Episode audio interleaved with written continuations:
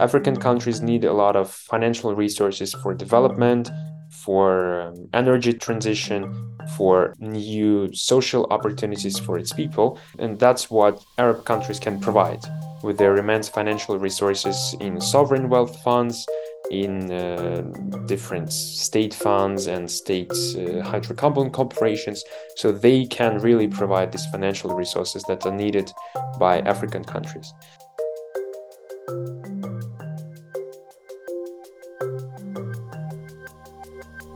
Hello and welcome to the Africa Dialogues. I'm your host, Laura Chiconia, and here we explore the big stories and trends transforming the continent today, told by decision makers, thinkers, and doers. Today's guest is Artyom Andrianov, researcher on Arab affairs, consultant to business on the region, as well as expert at the Institute for International Studies at MGIMO University and project manager at the Primakov Center for International Cooperation. Artyom was the host of the hit Russian language podcast The Oriental Express for the Primakov Center is the author of the Telegram channel All Is Well in Dubai, has authored articles for Forbes, Vedomosti, and other top media outlets, and is also regularly featured in both Russian and international media. During the episode, Artyom and I focused on the rising power of Gulf countries in Africa, what they are doing right and wrong, how these strategies enhance African development needs, and why they are able to position themselves as key mediators for conflicts on the continent. Here's our conversation.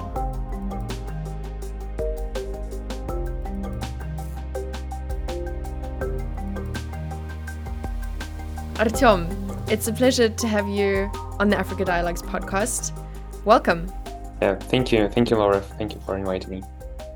I'm really excited to have you here today because you are a fellow podcaster. You are actually the host of a very famous podcast here in Russia about the Middle East. You're a consultant, you're an expert on the region. So it's good to, to finally have another podcaster on the podcast. Yeah, I'm very happy also to join you because I've been listening to your previous episodes and they're really, really amazing and very insightful about like uh, Russia's strategy in the region and uh, different aspects of the development of uh, energy, economy, and uh, Africa itself, like how to discover Africa from another from another angle. So thank you for hosting such a wonderful podcast. Thank you. Likewise, likewise.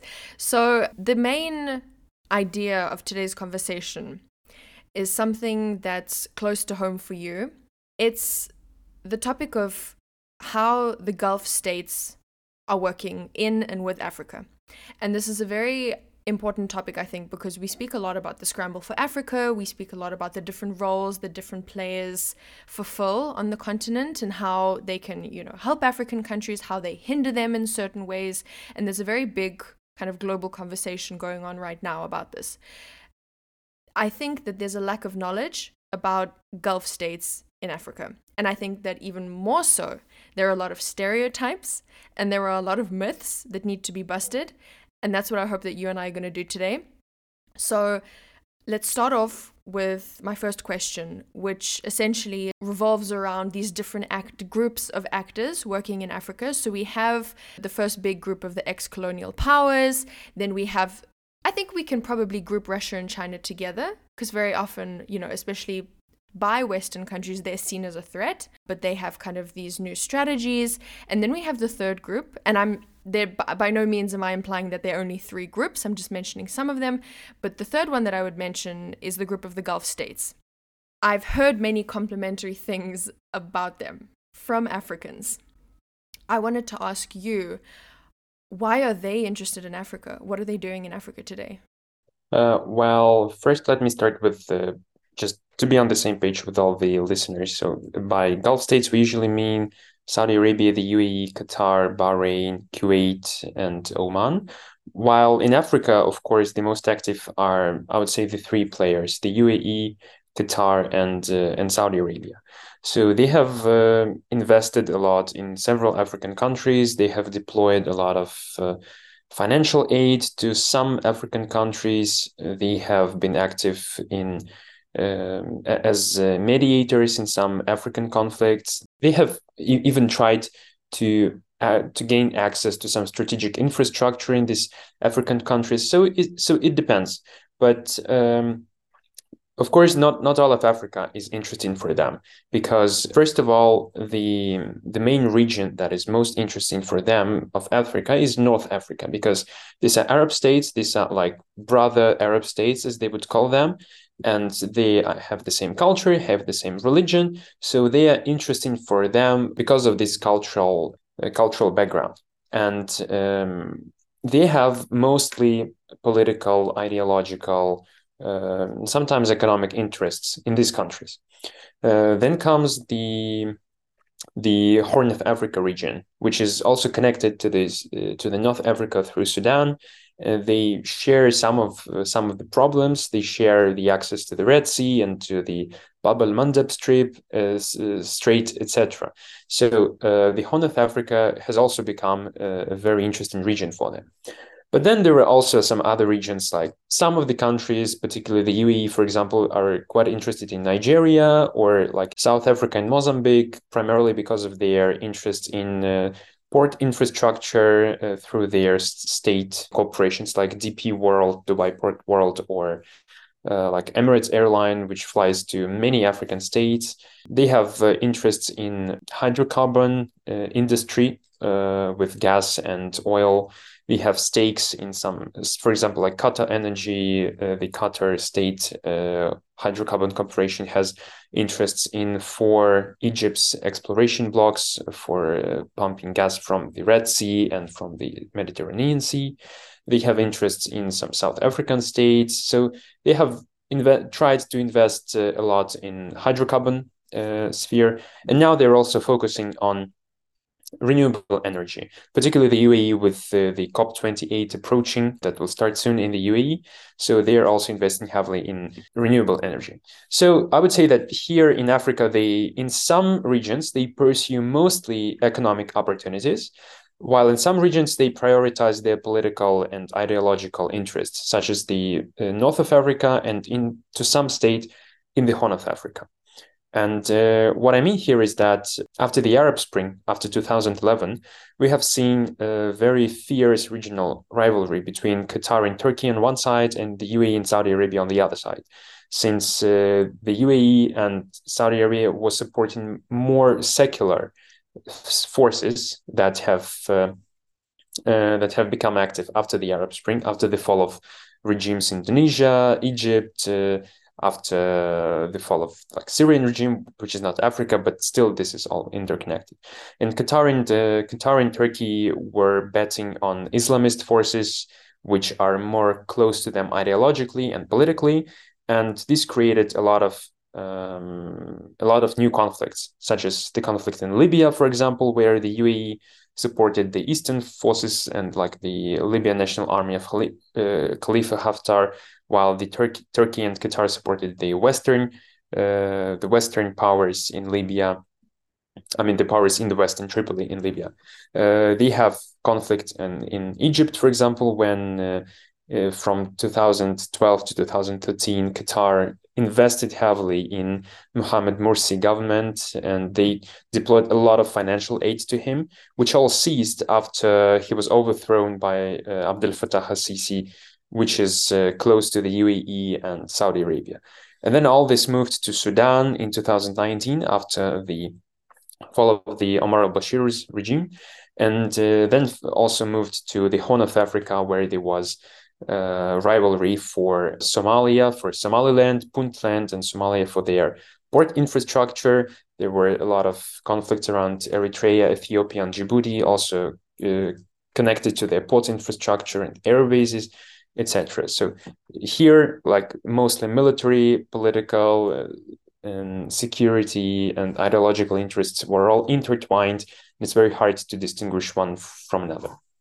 That's interesting because you mentioned that first and foremost, when we speak about their influence in the region, it's North Africa, and we have the MENA region, so Middle East and North Africa, and very often those who deal with Africa, I've come to find, and I think that you would probably know a lot about this as someone who deals with the Middle East.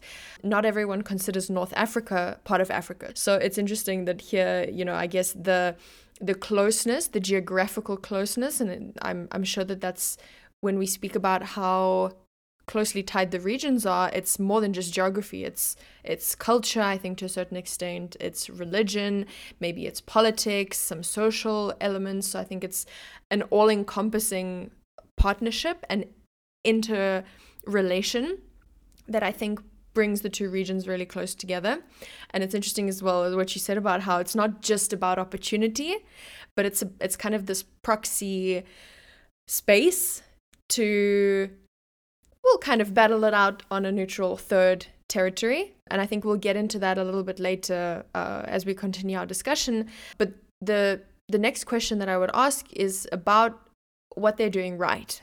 What do you think Gulf states are doing right in Africa? Like, what are some of their best practices? Well, first of all, some of the, for example, financial aid that they deploy to African countries, usually it comes with no strings attached.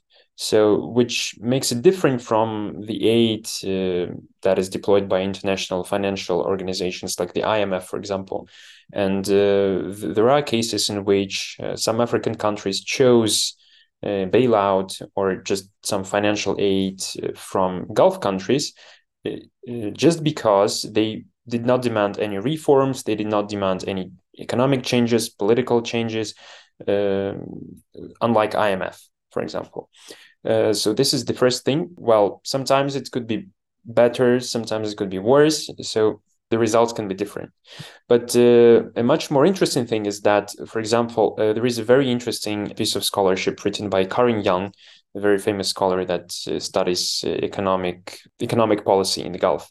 And she wrote a paper about Gulf financial aid and direct investment and uh, she did not only calculate the amount of aid that was deployed by Gulf Arab states to uh, Somalia, Ethiopia, Djibouti, Egypt, and Sudan, but she also calculated how much jobs all this aid created. And uh, when we compare the uh, the whole aid deployed by uh, GCC countries, like the Gulf countries, uh, all of them, when we compare how much jobs their aid created in, for example, Sudan or Djibouti, it is much more than jobs created by Chinese or the US or even the EU uh, investments or financial aid. Because even, for example, in Sudan, she counted the jobs created from 2003 to 2020. So uh, throughout 17 years. And Gulf Cooperation Council created, uh, GCC aid created five times more jobs than Chinese investments and more than like 10 times more jobs than EU investments and financial aid to Sudan.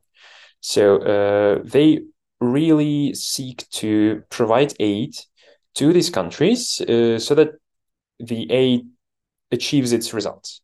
While uh, when we talk about the results, this is where we find a lot of criticism to GCC countries because for some reasons they uh, direct this financial aid and investments to friendly political regimes when they face some economic problems. So they direct this aid in order to stabilize these regimes and provide financial aid not to the country itself probably but to the to the elite of this country so that they stay in power so which was the case in in sudan for example when where um, the UAE and Saudi Arabia, according to some sources, provided much aid to uh, Omar al Bashir's regime and when they started to notice that Bashir was drifting more towards Turkey and Qatar, uh, they just stopped uh, financing him.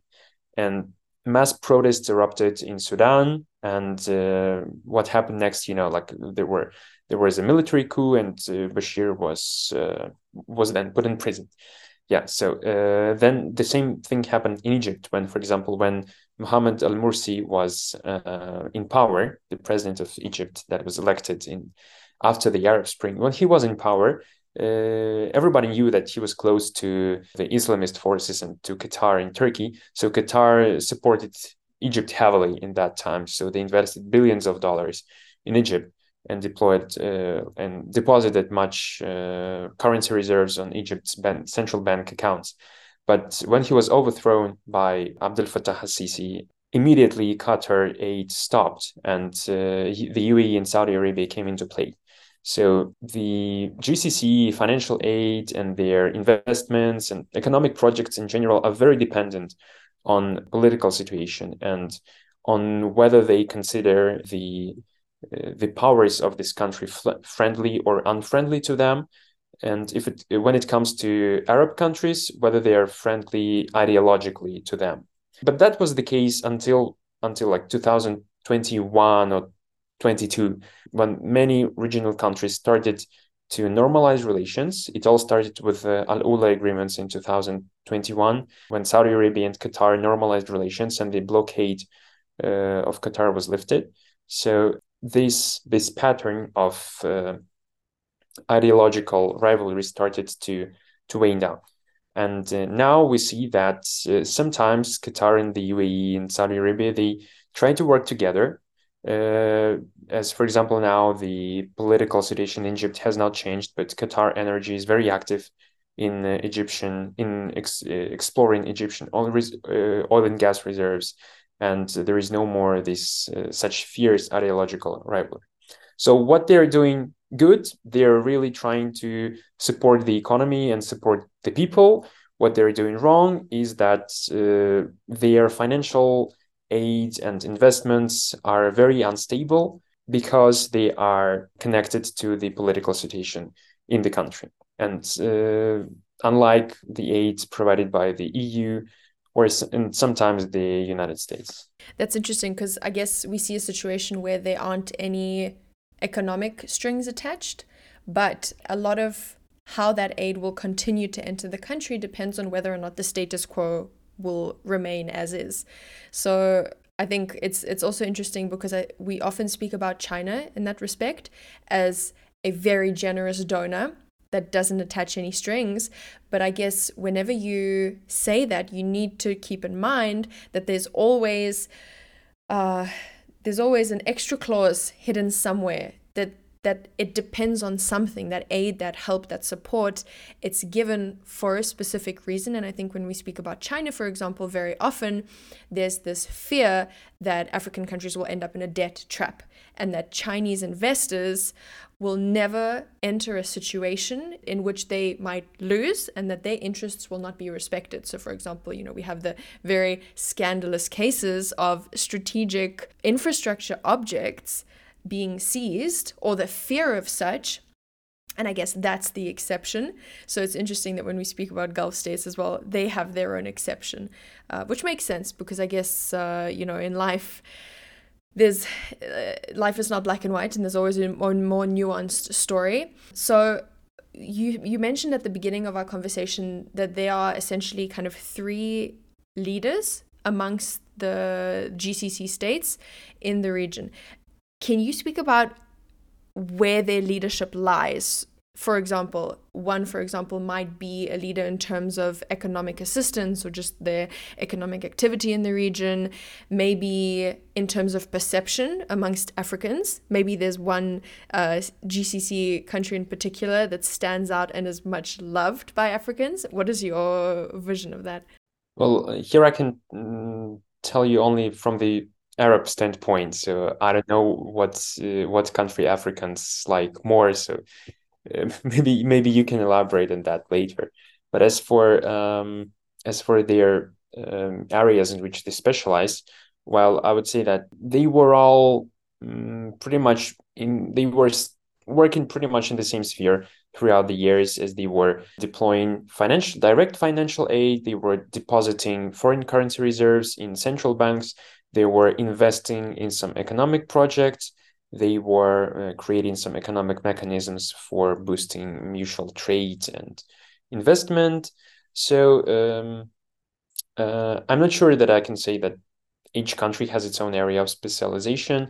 While previously there were some geographic areas of specialization that, like Libya, was mostly for UAE and Qatar. Egypt was for uh, was dominated by Saudi Arabia, mostly uh, like in the UAE in a little bit. Then the Horn of Africa was mostly about the UAE and Qatar rivalry, and Turkey sometimes also entered into play. So I'm not sure that I can tell you which which area in which areas they specialize because when it comes to Gulf states, uh, the big problem here is that there is not much statistics available because, uh, like for example, foreign aid and uh, foreign direct investments. We cannot find like a big data set on that. We should collect all this data on the internet and which is uh, very very difficult uh, to do because we have to spend much time doing that so for example there is a good study uh, published by um, a bahraini scholar hasan alhasan and uh, and uh, camille lons right so they collected a lot of data about gulf bailout diplomacy they called it uh, about how saudi arabia qatar the uae and kuwait which is not very active right now, but was previously very, very active in the second half of the 20th century. How they uh, deployed their financial resources as a, a geopolitical tool or as a as just a political tool. So where they directed their aid, etc. And uh, they spent much time just collecting this data, not just analyzing it, but it took them a lot of time to collect all this data because uh, there is no one source where you can find a lot of information about that. And would it make sense to say that this geographical distribution of influence is largely determined by whether or not the country beneficiary of aid and support and help has a regime in place that is friendly to the country donor. So, like, how important of a factor is it? The, the issue that you and I discussed earlier of how you know help is usually offered to friendly regimes. Yeah, sure. It, it, it is it is important. Uh, well, in after the Arab Spring, it was extremely important what regime was in was in power and uh, or or to to which um, to which country it was leaning more. Like for example, Sudan, it was gaining aid from both the UAE and Saudi Arabia bloc and the Qatar and Turkey bloc, but then the UAE and Saudi Arabia demanded that like you should choose sides in this rivalry. Uh, however, now now we can see that this uh, rivalry has um, diminished, and there are no such strings attached to the aid or to the investments as to the friendliness of the regime, so called.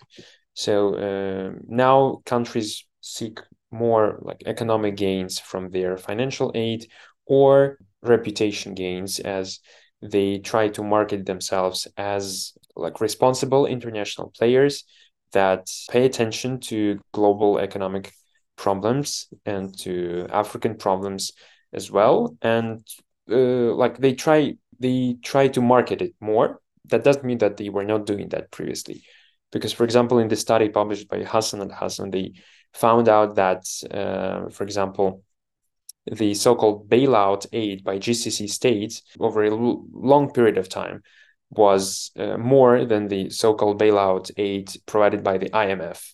So uh, the GCC states have a lot of financial resources, much more than the IMF.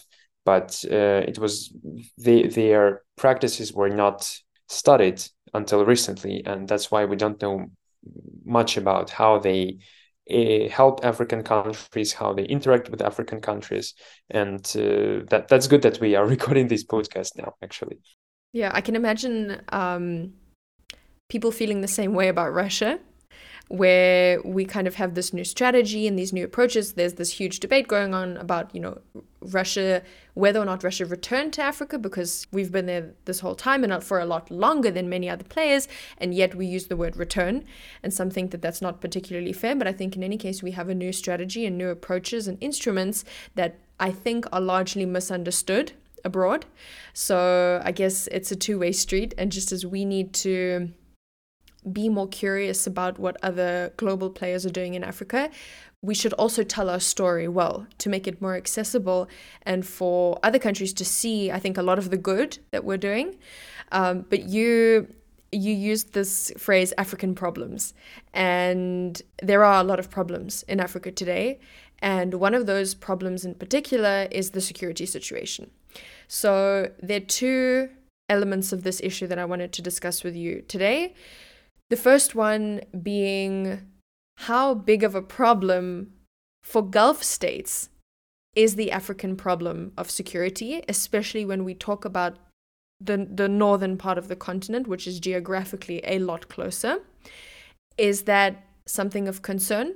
And then the second element, which I think we'll get to a little bit later, is about how uh, GCC countries are peacekeeping. So, but before we get to that, let's talk about the concern.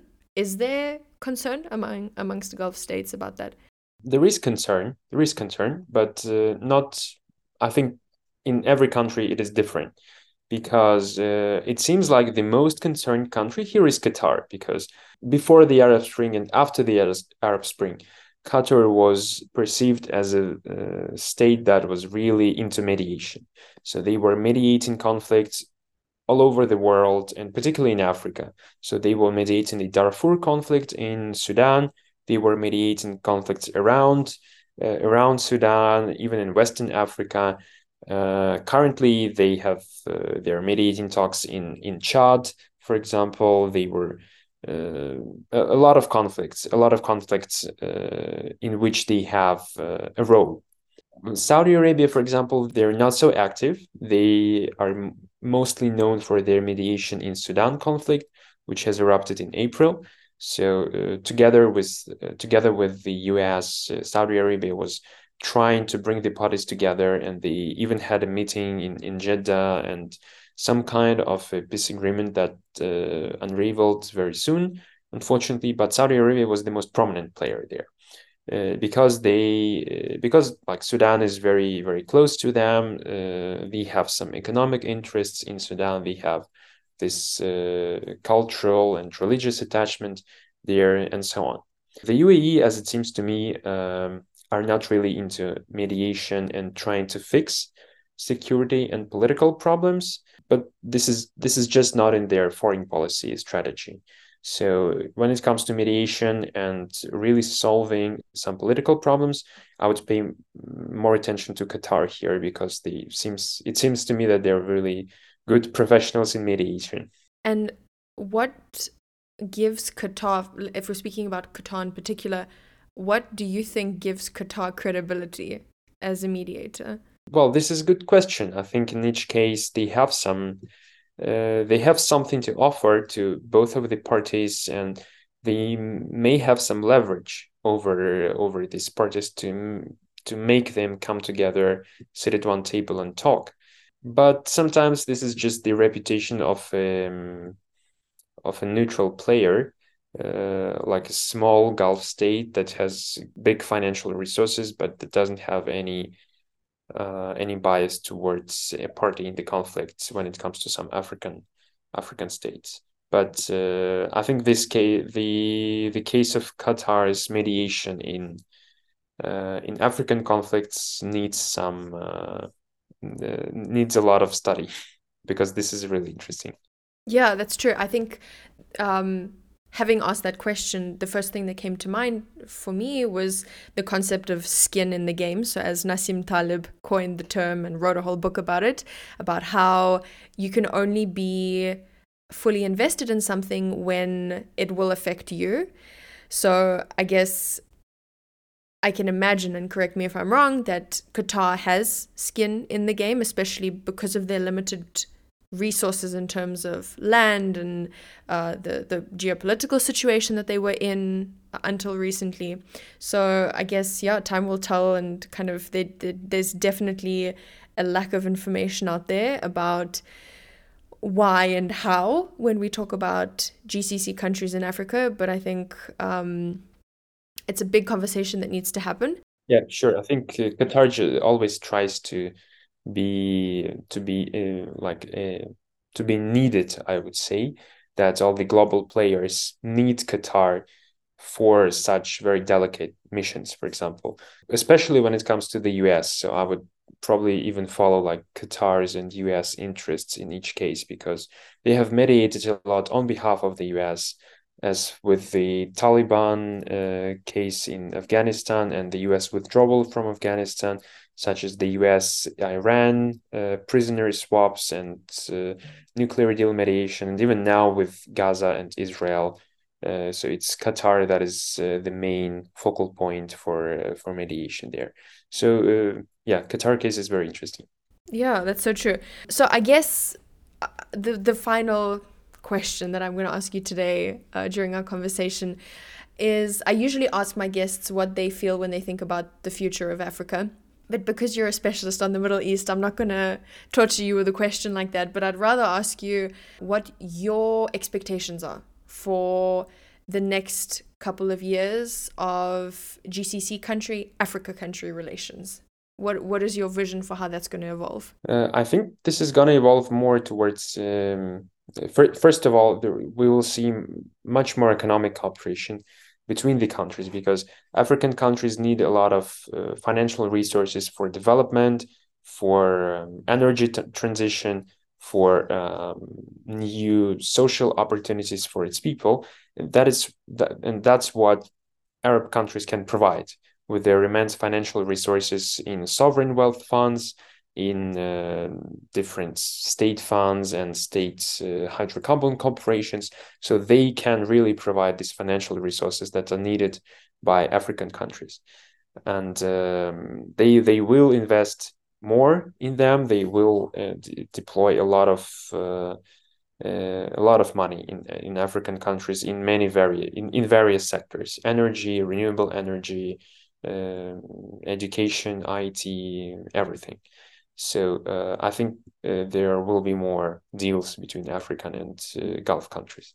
So secondly, I think uh, Gulf countries will become more involved uh, politically in African countries because with all these um, deals and Gulf countries love like big deals, like for billions of dollars of investments, buying big stakes in ports, strategic infrastructure, energy generation, everything.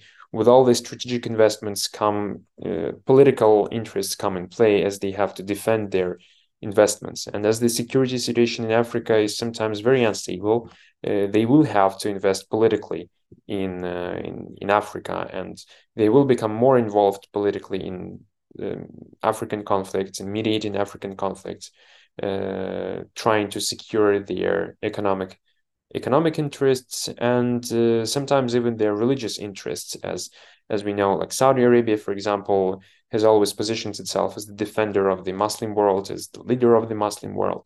So uh, this religious religious aspect will also come into play and i think saudi arabia has not yet real fully realized its role or has not fully realized what role what role it can play in uh, in africa yeah. I have to add that you uh, you said that Gulf countries are ready to fund.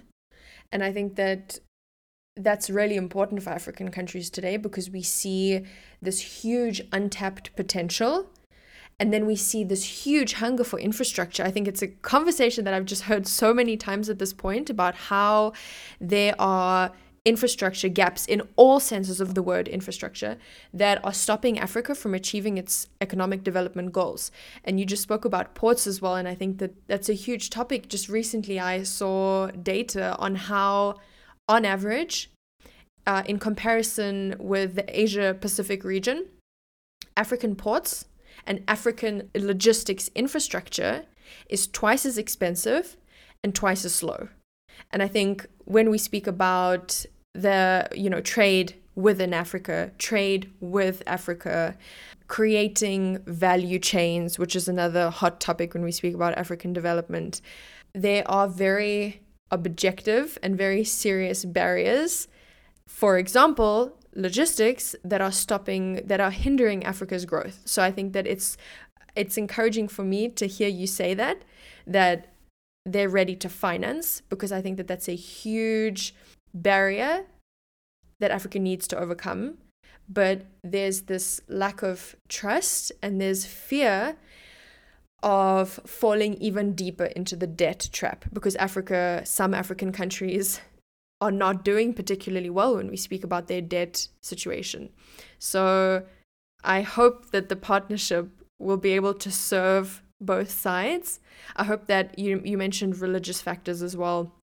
I think that that's a super sensitive topic when we speak about African countries because there have been so many uh, wars or conflicts that arose from ethnic or religious reasons uh, and causes. So I would hope that you know GCC countries would be responsible in that role, and if to interfere only to prevent conflicts or issues arising and to be this kind of big brother that helps guide African countries towards their big, beautiful, bright future. Yeah, I hope so. I hope so. Yeah. So time will tell, but I thank you for your time and I look forward to monitoring the situation, to getting some answers to the questions that you and I brought up today. Thank you for being here. Yeah, thank you, Laura. Thank you. Thank you for inviting me.